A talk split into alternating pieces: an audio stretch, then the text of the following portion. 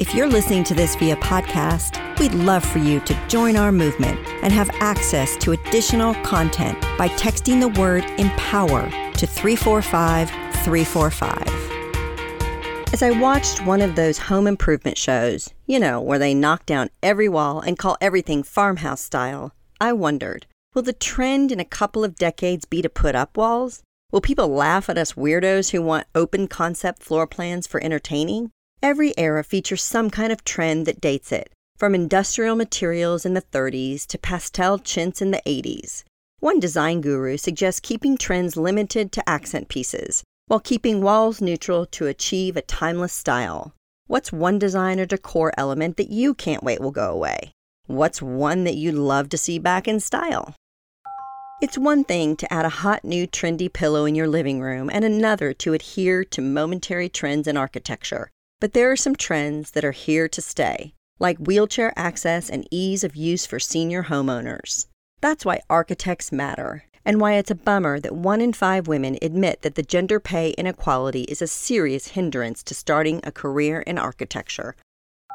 Plenty of male architects are celebrated in history, and yes, they're cool and innovative and worthy of recognition. But let's talk about current architects who are kicking butt.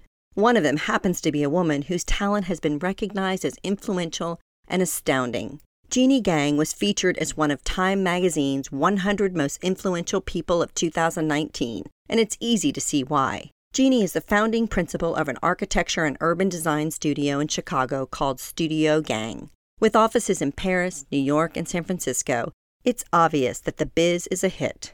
Recently, Jeanne was selected as lead architect for a 2.2 million square foot concourse at O'Hare International Airport. Actress and playwright Anna Deavere Smith explains why Jeanne is more than an architect. Anna says Jeanne uses design to change the world. For example, Jeanne and her team at Studio Gang are working on a project called Polis Station. The idea is to ease tension between law enforcement and citizens by transforming a police station into an inviting community center. The project could serve as a way to serve the community in multiple ways by strengthening community members' connections. The Polis Station's concept has already been integrated in an area of Chicago. After engaging with leaders, citizens, and police, Studio Gang transformed an unused portion of parking at the station into a well lit basketball court. B ball players feel safe and secure, which facilitates their relationships with neighbors and cops. Jeanne's first residential space in New York just opened in Brooklyn, with white oak floors and panoramic views of the city. One of the notable characteristics about Jeanne is her willingness to accept help and foster connection.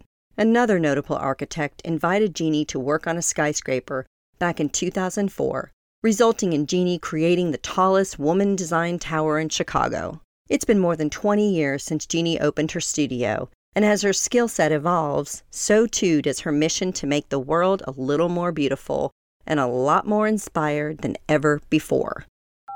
Assata Shakur said, Dreams and reality are opposites. Action synthesizes them. Looking for more inspiration, advice, and direction? Check out our new interview podcast, On the Dot Available now on any of your favorite streaming services, including iTunes, Spotify, Google Play, or Amazon Alexa.